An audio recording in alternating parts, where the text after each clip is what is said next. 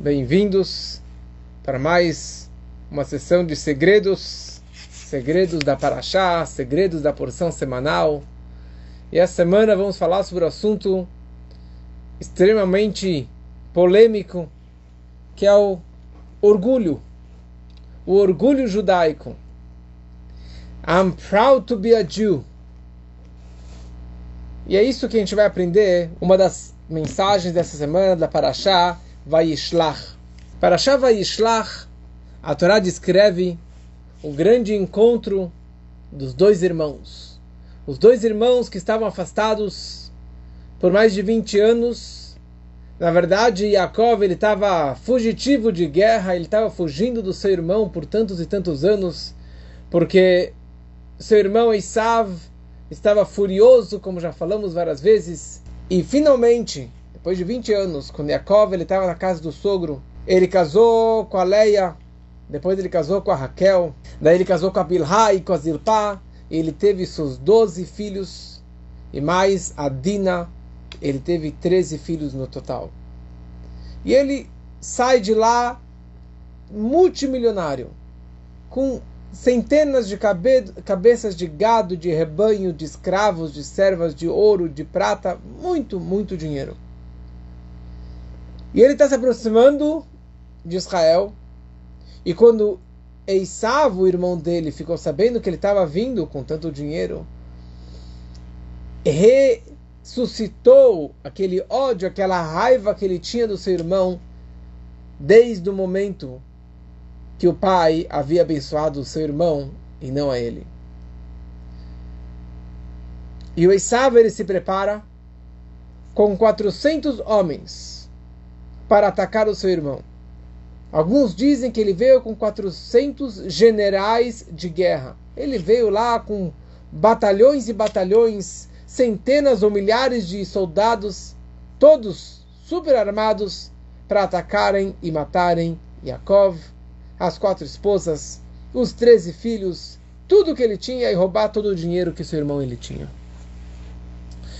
Esse era o, o, o plano do Eisav, Eisav Harashá.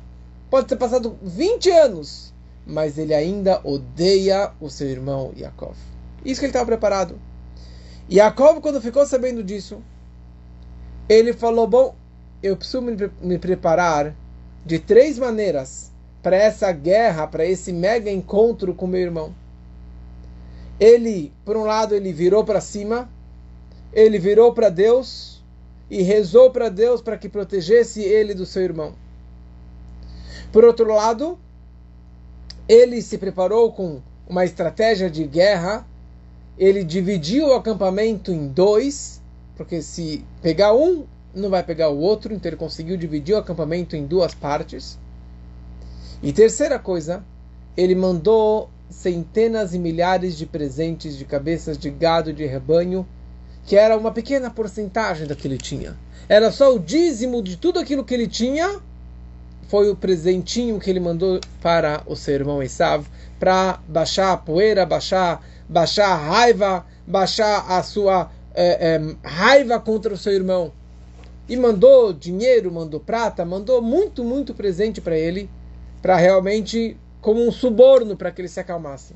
E ele ordenou de tal forma que cada grupo que fosse se aproximando, então era o dos cardeiros, das cabras, das vacas, dos bois, dos camelos, das camelas, ele dividiu com um distanciamento de alguns quilômetros entre cada grupo, para que ele não conseguisse avistar o final dessa dessa dessa caravana.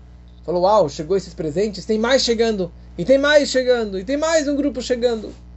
E cada grupo que ele mandou, ele mandou uma mensagem. Ele falou: Olha, tudo isso aqui é um presente para você e sabe que o seu irmão Yaakov está enviando para você. Agora, Yaakov ele manda uma mensagem, uma frase. Ele fala a seguinte frase: Im lavan garti vaichar ad ata. Com Lavan eu morei e por isso que eu atrasei até agora. Lavan meu sogro, Labão, o pai da Raquel e da Leia, e também pai da Bilhai da Zilpá, Eu morei com ele 20 anos. Então a explicação simples significa, olha, saiba que eu morei lá 20 anos. Eu trabalhei pelo meu sogrão. Ele era muito malandro, mas eu não sou bobo, sou muito esperto. Aqui tem muitos cariocas. Então aqui tem, eu sou muito esperto, eu consegui lidar com a astúcia do meu, do, do meu sogro, com a malandragem do meu, do meu sogro. E olha só, tudo que eu saí de lá, eu saí de cabeça erguida, eu saí de lá sem medo e sem ser atacado, e eu saí muito bem. Eu saí de lá com muito dinheiro e com uma família linda, maravilhosa, que eu tenho muito, muito narres, muito prazer e alegria desses meus filhos que eu tenho aqui. Mas tem mais uma explicação. Imlavan Garti, Yaakov ele manda uma mensagem para o seu irmão e ele fala: Eu morei com Lavan. Garti, em hebraico se escreve Gimel Reish Taf Yud. Gimel Reish Taf Yud. Se você inverter a ordem dessas quatro palavras, dessas quatro letras, vira Tariyag, que significa 613. Yaakov, Jacó, ele manda uma mensagem para o seu irmão, ele fala, olha, saiba o seguinte, Esav, você pode ter milhares de soldados e muita raiva, muita fúria. Mas eu morei com meu irmão e ali eu consegui manter as 613 mitzvot. Ou seja, eu era um judeu ortodoxo, religioso, estudioso da Torá, não somente quando estava no conforto da casa do papai, durante décadas estudando nas tendas da Torá, ou quando eu fiquei 14 anos escondido na Yeshiva, na primeira casa de estudos de Torá do mundo, dos filhos de fé, firme e forte. Não.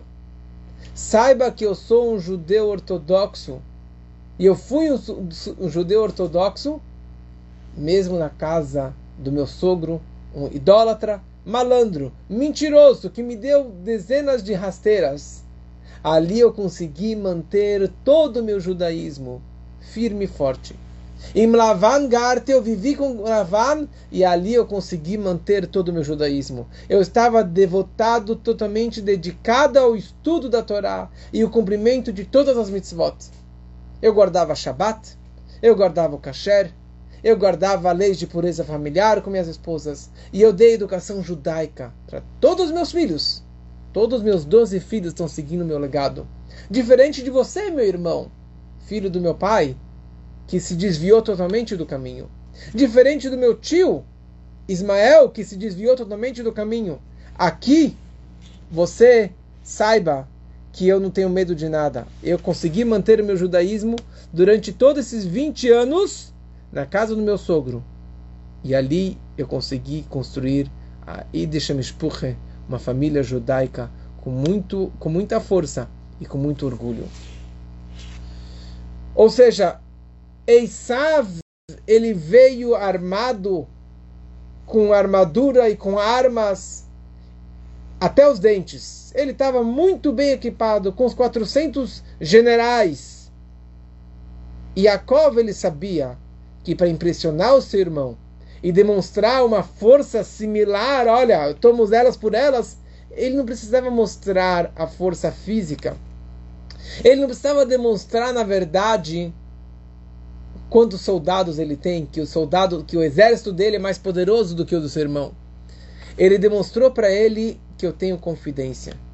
Eu tenho moral e eu tenho força e eu não tenho medo nada de você. Ou seja, eu fiquei 20 anos na casa de um malandro, talvez pior do que você. Eu consegui manter os meus princípios, meus valores judaicos. Isso demonstra quão tzadik eu sou. Isso demonstra que eu não me importo com a sua imoralidade, com a tua corrupção do meu sogro, da tua corrupção. Tudo que meu sogro quis aprontar comigo, nada me derrubou. E pelo contrário, isso só me reergueu.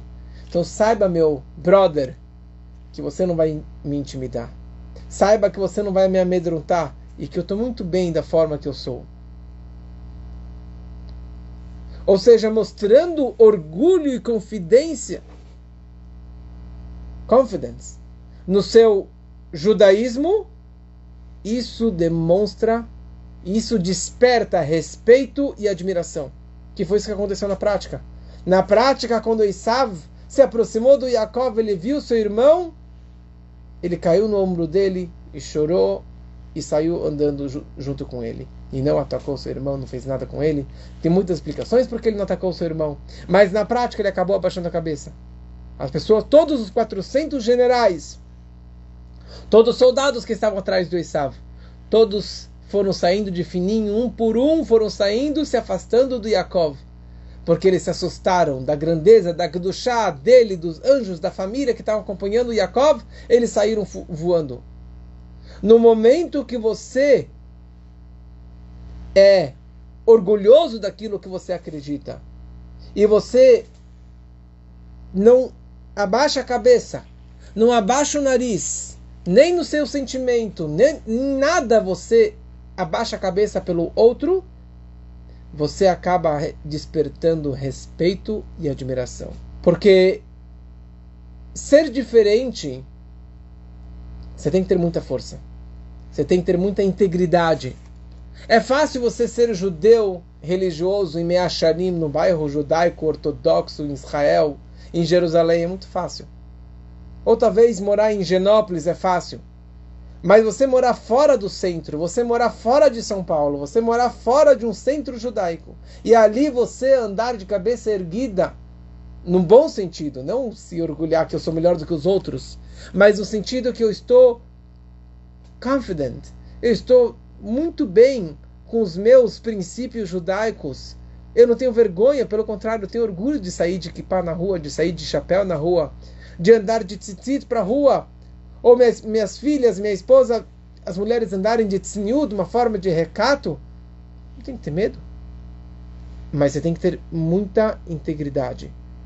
No momento que você se sente envergonhado sobre o seu judaísmo, como que muitos pós-holocausto se sentiam, ou ainda até hoje tem pessoas que ainda têm medo, não, não vou entrar na rua de kippah, ah, imagina, antissemitismo, perigoso, eu não quero despertar raiva dos outros. Está chegando Hanukkah e eu montei uma Hanukkah para colocar em cima do carro e alguém me falou, mas imagina, os outros vão te xingar porque você vai andar na rua de, com um negócio em cima do carro, vão te, vão te xingar de judeu. Eu não tenho que ter vergonha. E o mundo comprova isso.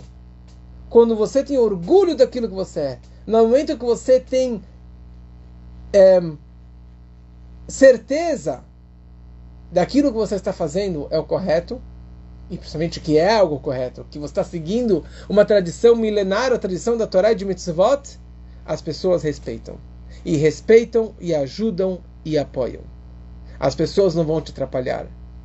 Porque a pessoa vê, quando os outros veem que tem um judeu orgulhoso, corajoso, e que ele está expondo a sua fé, eles respeitam pessoas de valores.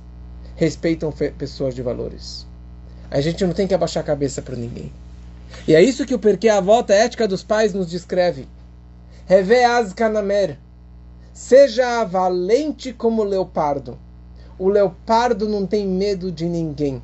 Ele não tem medo de começar uma guerra contra o touro, ou contra o leão, ou co contra ninguém ele tem essa coragem, essa força. Ele não se intimida por ninguém. Ele nunca se sente intimidado. Para ele, se tem que atacar, ele vai atacar. A gente tem que aprender dele, fala a Torá, de você ser um orgulhoso, e de você ser corajoso, e de você não ter vergonha de quem você é. Que nós estamos aqui para servir a Hashem. Proud to be a Jew. E isso se chama um Geon Yaakov, um orgulho de Yaakov. Yaakov ele tinha esse orgulho e todo judeu também tem esse orgulho judaico. Nós falamos isso daqui em Rosh Hashanah, um pouquinho antes do toque do shofar, falamos várias frases. Em um dos, dos versículos nós viramos para Deus e falamos: Deus nos lembre e mérito de Geon Yaakov Asherahev do Geon Yaakov, do orgulho de Yaakov que você tanto ama. Ou seja, nós queremos sermos lembrados perante Deus em Rosh Hashanah para termos um bom ano e doce. Então a gente fala para Deus, olha, lembra do nosso Geon Yaakov, do nosso orgulho judaico. Nós precisamos ter orgulho que nós somos da nação escolhida, do povo escolhido. Todos os povos falam isso. Pergunta para qualquer evangélico, para qualquer pessoa. Não, você é do povo escolhido. Eu não tenho que ter vergonha disso. Eu tenho que ter orgulho. Não que eu sou melhor do que os outros, mas eu fui escolhido. Então, isso se chama Gion Yaakov. E isso, na verdade, os judeus já representaram desde a saída do Egito. Ou nos últimos dias da estadia no Egito, Deus ordenou que eles pegassem o Korban Pesach, o cordeiro pascal, um carneiro que era, que era idolatrado no Egito, que era a idolatria do Egito, era o carneiro, e toda a família precisava levar um Korban Pesach, levar um cordeiro para dentro de casa, amarrar na cabeceira da cama e deixar lá durante alguns dias. E só na véspera de Pesach, na véspera da saída do Egito, no dia 14 de tarde, eles iriam abater esse carneiro e dessa forma eles iriam comer na noite de Pesach e iriam sair do Egito graças a esse cordeiro. Mas isso na verdade representava uma grande coragem, representava uma coragem dos judeus encararem os egípcios e falarem para os egípcios: Olha, eu sei que vocês sempre idolatraram esse animal, saibam que nós não temos medo de vocês. Nós vamos pegar o cordeiro e vamos matar na frente de todo mundo. E foi isso que aconteceu. Os judeus pegaram o cordeiro e mataram o cordeiro na frente de todo mundo, demonstrando: ó, a gente não tem medo de ninguém. Apesar que a gente está aqui há séculos e fomos escravos, agora a gente vai pegar esse cordeiro e vamos abater na sua frente. E mais ainda, eles queimaram o animal, eles queimaram, eles precisavam tostar o animal de tal forma que fedia e cheirava para tudo que é lugar. Podiam fazer de uma forma mais discreta. Não, eles pegaram o cordeiro, levaram para dentro de casa, amarraram na cabeceira de casa. Para quê? Para provocar e demonstrar que a gente não tem medo de vocês. E essa coragem, esse orgulho judaico que eles foram fazer o que Deus pediu, foi o grande mérito que salvou eles do Egito. Foi aquilo que realmente tirou eles do Egito. Moshe Rabbeinu virou para Deus e perguntou a seguinte questão. Falou, Hashem, me fala uma coisa.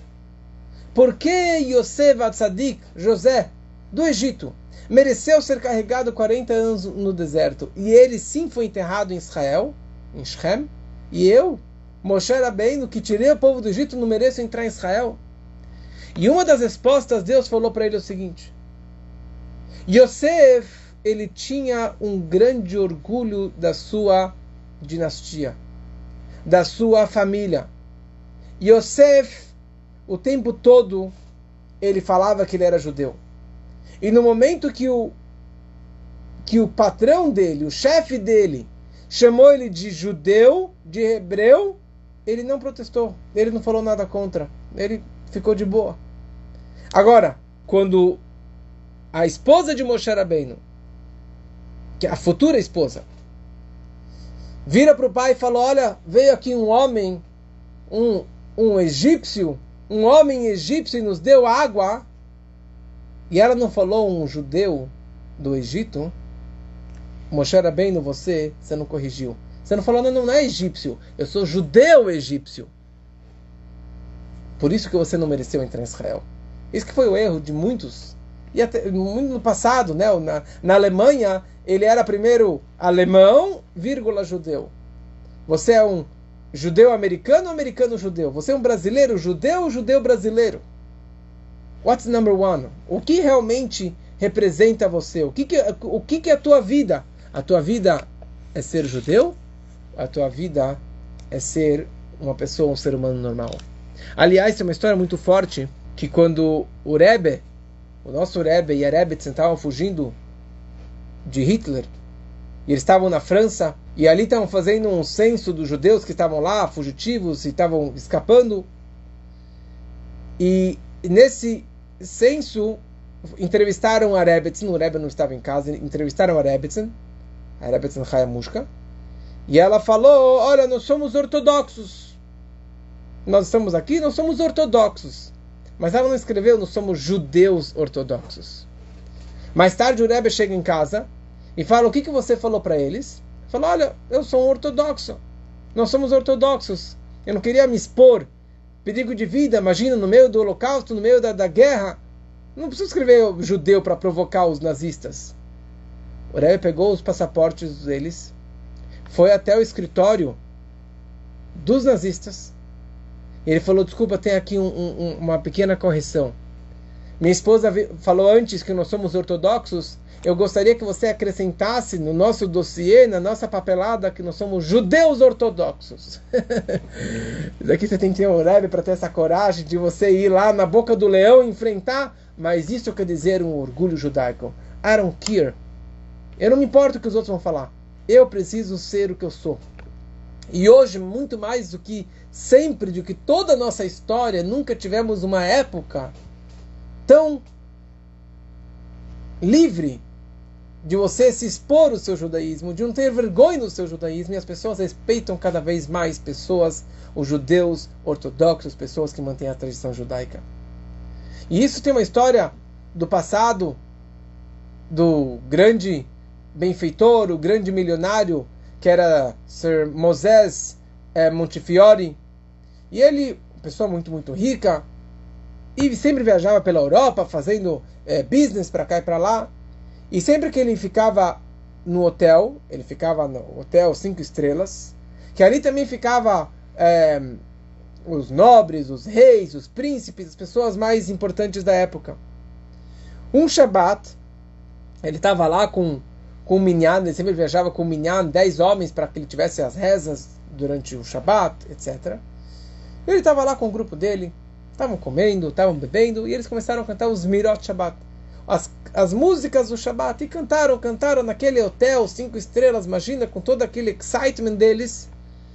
E de repente eles perceberam que lá no quarto do lado estava a rainha, com, toda, uh, com todo o grupo dela, e de repente alguém se, se aproxima dele e fala: Olha, desculpa, desculpa, senhor Moisés Montefiore, mas, sabe, em honra da rainha, a gente deveria, é, sabe, diminuir um pouquinho, cantar em voz baixa para não atrapalhar ela, para não despertar raiva e fúria do, do antissemitismo. E o senhor Moisés falou: De jeito nenhum, Deus nos deu o mérito de cantarmos no Shabat. E isso é pela honra do Shabat, pela honra da rainha do Shabat. A rainha do Shabat e a honra de Deus vem muito mais, vem, é muito antes do que qualquer honra de qualquer outro rei e rainha. A gente não tem vergonha da nossa alegria do Shabat. Não interessa quem que está aqui do meu lado, eles vão cantar com a gente. Mas isso significa esse Geon essa, essa força, essa, esse orgulho judaico. E nós todos precisamos ter isso e viver com isso na nossa vida. Cada um possa levar essa mensagem para a sua vida. Uma segunda mensagem é na continuação desse encontro de Yaakov com seu irmão Esav. Na verdade, antes deles se encontrarem, a Torá descreve que veio um anjo do céu, que era o anjo do Esav, do Esaú, Cada pessoa tem o seu anjo. E este anjo veio e brigou e guerreou contra o Yaakov durante a noite toda. E de manhã ele acabou é, vencendo contra o anjo. E o anjo acabou deslocando a coxa dele, a perna dele. E por isso que a gente não come o filé mignon até hoje filé mignon nós não comemos por causa dessa história que o anjo deslocou a coxa do Yaakov, que é bem a parte da, da, do nervo ciático, e por isso que a Torá determinou que nós não podemos comer do filé mignon. E naquele momento, Yaakov ele vira para o anjo e ele fala qual é o teu nome. Falou, meu nome eu não posso te falar. Porque os anjos, cada atividade que eles fazem, eles têm um outro nome. Mas eu quero te falar qual é o teu nome. Até hoje o teu nome era Yaakov. A partir desculpa, a partir de agora seu nome não será mais Yaakov. Seu nome será Israel. Israel, por que Israel? Que sarita e vimanashim vatuchal. Porque você guerreou contra pessoas. Você guerreou contra contra um anjo de Deus e você saiu vitorioso. Então essa é a mensagem que o, que o anjo passou para o Yaakov. Seu nome não é mais Yaakov, seu nome será Israel. Mas na prática nós temos os dois nomes. Certos momentos nós somos chamados de Yaakov, e certos momentos nós somos chamados de Israel. Nós somos Bnei Israel, mas tantos lugares nós somos chamados como Yaakov. Matovu Alecha Yaakov, Mishkenotecha Israel. Quão belas são suas tendas, Yaakov, e as suas moradias, Israel. Conta o Medrash uma coisa muito interessante. Avraham Avinu, ele também mudou de nome. Ele primeiro se chamava Avram, e daí Deus virou para ele e falou: seu nome será Avraham. Colocou a letra rei do nome de Avraham. E a partir de então, o nome dele só é Avraham. E não existe Avram. Apesar que você pode chamar Avrum, Avrumale, Avreimu. Mas o nome dele é Avraham. Não existe Avram. Então Jacob, Avraham perdeu esse nome. Avram. Já Yaakov, ele mudou o nome para Israel, mas ele continua e ele mantém os dois nomes ativos. O que significa isso? Yaakov vem do nome Ekev, que significa calcanhar.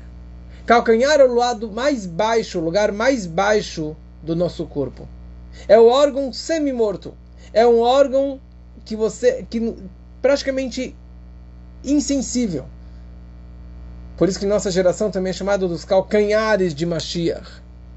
E isso, na verdade, representa uma vida, toda a vida de Jacob até aquele momento. Era uma vida de guerra, uma vida de batalha contra o sogro, contra o irmão, uma vez e uma segunda vez. Era uma vida de muitas dificuldades, de muitos testes, de muitos desafios. E durante esse período, Jacob ele se sentia inferior. Ele se sentia abaixo do seu irmão Esav. Ele estava lá como Yaakov. Esav era o poderoso, era o peludo, o guerreiro. E Yaakov, o homem das tendas, um homem calminho, um homem respeitoso, mas ele se sentia inferior ao seu irmão. Israel vem da palavra Sarkel. Yud Sarkel. Sar é um ministro, é um rei, é um líder. Agora você virou um Sar, você virou um ministro de Deus. Você é um líder você agora está por cima, você não está mais por baixo. Você vai sair com todo o triunfo, você vai sair com toda a força, você vai sair com todo o poder. Quando você vai estar na frente do seu irmão, você não vai por baixo, você vai por cima, como falamos antes. Agora é o Geon, talvez o Geon Israel, né? o orgulho do Yaakov, o orgulho do Israel. Então o nome Israel representa alegria, representa uma elevação e representa uma força. E ele manteve os dois nomes. E nós somos Benei Israel, descendentes de Jacob e de Israel. Nosso nome não é Benei Abraham nem Benei Yitzhak, nós somos Benei Israel. Então nós somos herdeiros dele. Então também devemos e podemos aprender lições para a nossa vida destes dois nomes. Há momentos na nossa vida quando que nós servimos a Deus como um Israel um verdadeiro Israel, Benei Israel, com alegria, com excitement, com, com paixão. E no momento que você está feliz pelo seu judaísmo, você está você tá excited por aquilo que está fazendo, uma mitzvah, um estudo de Torá, as coisas fluem facilmente e rapidamente. Não fica, não é pesado você rezar durante uma hora não é pesado você colocar o tefilim de manhã. Não é pesado você fazer kashar e fazer shabbat e fazer todas as mitzvot. Porque você faz com alegria. Porque mitzvot com alegria, você está fazendo a, a, decisão certa. A escolha certa. Você está demonstrando para Deus, olha, eu estou fazendo com alegria porque é isso que eu quero da minha vida. Ou seja, eu me sinto como um filho querido pelo papai. O, o amor o amor do pai beijando e abraçando e dando carinho pelo filho. Então o filho o tempo todo ele está com prazer de poder estar com seu pai, de ajudar o seu papai. Só que tem momentos mais difíceis. Tem momentos com mais dificuldades. momentos que estamos lá para baixo, down, momentos que estamos nos calcanhares. E isso está representado no nome Yaakov. Essa batalha contra o Yetzerará, a batalha contra o mal, a batalha contra tudo aquilo que não presta, de todos os desafios da vida, todas as dificuldades do dia a dia, isso representa Yaakov. E para você conseguir lidar com essas batalhas e vencer e sair vitorioso e sair de cabeça erguida e não machucado, como Yaakov conseguiu sair vitorioso, você tem que ter uma força extra. Você tem que ter determinação. Você tem que ter, na verdade, essa força, esse orgulho para você conseguir vencer contra ele. Mas nesse momento nós nos sentimos como um servo, como um escravo. Ou seja, eu estou fazendo porque eu tenho que fazer. Eu não estou fazendo com alegria, não estou fazendo com excitement, eu não estou fazendo com, com grande êxtase. Eu estou fazendo porque é isso que a Hashem pediu para mim. É isso que o meu mestre, meu, meu, meu, meu general pediu para que eu fizesse e eu vou fazer. Eu vou sair, não interessa minhas emoções, meus sentimentos, eu vou fazer porque eu tenho que fazer. Relações tem momentos e tem momentos. Tem momentos que está travado, e tem momentos que fluem. Tem momentos que você está de pé, que você está em crescimento, tem momentos que você está caindo. Na nossa relação com Hashem, nós temos, e toda pessoa tem, esses dois estágios. Não existe uma pessoa que a vida dele é um mar de rosas no judaísmo. E não existe alguém que é só desgraça. Cada um, da sua forma, no seu estilo de vida, na sua ligação com Hashem, ele tem esses dois tipos de situações.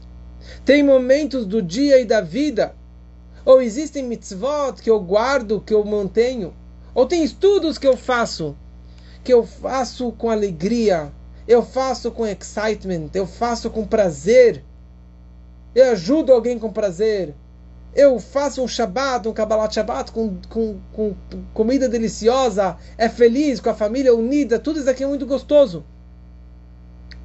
E eu me sinto como Avino, meu papai, meu pai, como um pai com um filho, que é um momento gostoso, delicioso. Agora tem momentos da vida que são difíceis. São momentos que não é fácil você sei lá, jejuar. Ou não é fácil você não falar mal dos outros. Não é fácil você conseguir lidar com todas as dificuldades da vida. Tem mitzvot que não é fácil. Não é fácil você dar 10 ou 20% para tzedakah. Não é fácil você amar todo e todo judeu. Todo e qualquer judeu. Mas você tem que fazer por quê? Porque assim Deus ordenou. E eu faço mesmo que não tenho tanta empolgação nessa mitzvah, nesse preceito, mas eu faço porque assim Deus pediu para mim. Eu faço como um servo, eu faço como um escravo. Tem Avino e tem Malquém. Eu faço como ele, nosso rei, ele me ordenou, ele me deu essa ordem, então eu vou seguir porque ele me ordenou. Qual está certo? Os dois estão certos. Os dois movimentos estão corretos. E a questão é como que eu vou lidar com isso. Tem momentos da vida que eu me comporto como Yaakov, e tem momentos da vida que eu me comporto como Israel. E os dois são extremamente importantes. Quando Yaakov estava se aproximando do Isav, do ele vira para Deus ele fala uma seguinte frase na reza dele. Eu sou muito pequeno, ou eu fiquei pequeno com tanta bondade, amor e carinho que o Senhor me deu toda essa vida. Eu sou ninguém, quem sou eu para pedir para o Senhor? Ou seja, olha só, eu ganhei uma família maravilhosa. Eu saí ileso de todas as batalhas contra meu irmão e contra meu sogro. Eu saí aqui super, super rico da casa do meu sogro, mas eu sou pequeno. Eu não sou nada. Isso aqui é graças à tua bondade, Hashem. E esse é o comportamento que nós precisamos ter. Na hora que você ganha saúde, alegrias, dinheiro, don't take for granted. Não fala eu trabalhei, eu sou bonitão, eu. Esse orgulho não pode ter. Você tem que ter o orgulho judaico, mas com humildade que Yaakov ele também teve. Yaakov ele era muito grande porque ele era muito pequeno ao seu ver. E na vida e no calendário judaico nós temos esses dois momentos também. Cada festa representa um outro comportamento. Começando em Pesach, Pesach e os Firata Omer é como um escravo. Nós saímos do, do, do Egito, éramos escravos. Momento de dificuldade. Pesach é, é uma festa de muita dificuldade. Você tirar todo o hametz de casa, limpar a casa, cacherizar a casa, só comer matzah durante uma semana, não é fácil. Chega Shavuot, é uma festa de alegria. Otorga da Torá, tem, o, tem as comidas deliciosas de Shavuot. Depois é, vem Rosh Hashanah, é o momento de concentração, é o momento de chuvá, é o momento de você batalhar contra o Yetzerará, é o momento de você normalmente se sentir como um servo. Depois vem Sukkot, vem Simchat Torah, festa e alegria e assim por diante. Toda manhã nós falamos na reza. Matovo Alecha Yaakov, Mishkenotecha Israel. Quão belas são suas tendas, Yaakov, e as tuas moradas, Israel. E olha só que interessante. Yaakov, ele chama isso daqui, quão belas são suas tendas. Tendas é uma cabana temporária, passageira. E sobre Israel ele fala moradas, moradias, uma casa fixa.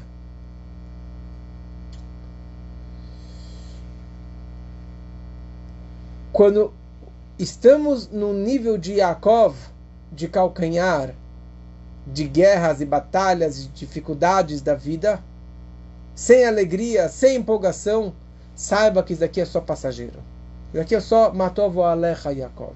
É suas tendas, é algo passageiro, momentâneo, mas não é algo que você deve se afixar, não é algo que você deve viver com isso. Mishkenotecha, Israel as tuas moradas, a tua vida fixa e bem assentado, isso aqui é Israel.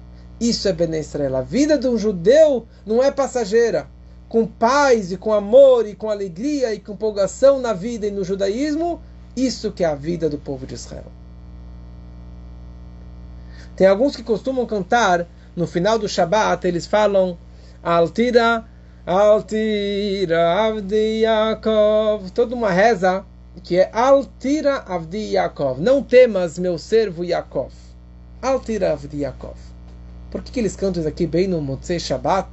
No Melave Malka, na refeição, após o Shabbat? Porque Shabbat é o momento de Israel. Shabbat é um momento de alegria, um momento de prazer. Vekarat Shabbat Oneg. Shabbat você tem que ter prazer e alegria e, e, e músicas e comida deliciosa e assim por diante acaba Shabbat, a gente faz Avdalá e a gente mergulha, a gente volta para o mundano, liga o celular e tem lá centenas de mensagens e contas para pagar, e no dia seguinte já tem que fazer isso, fazer aquilo, fazer aquilo. Você aterriza, você desce a rampa para o nível de Yaakov. É difícil. É difícil você sair para o mundo e você sair voltar para o mundo terrestre, para o mundo da mentira, com tantas dificuldades e testes na vida. Então a gente canta para ele, a gente fala Altirav de Yaakov. Meu servo Yaakov, Yaakov é meu servo, não é filho, Yaakov é servo. Não temas, porque tudo vai dar certo, tudo vai sair vitorioso. Que possamos aprender e levar essas mensagens para a nossa vida. Essas duas mensagens tão importantes dessa semana. Geon Yaakov, orgulho judaico, seja um judeu orgulhoso. Não para mostrar para os outros seu orgulho, mas seja dentro de si, dentro da tua alma, do teu pensamento, um judeu orgulhoso e vai ser mais fácil de você lidar com todas as dificuldades. E saiba que na vida tem momentos de Yaakov e tem momentos de Israel. E os dois são extremamente importantes. Mas mais importante é você ser Bnei Israel. Você ser um Israel orgulhoso das suas tradições, do nosso judaísmo e que possamos levar isso tudo para a nossa vida, se Deus quiser.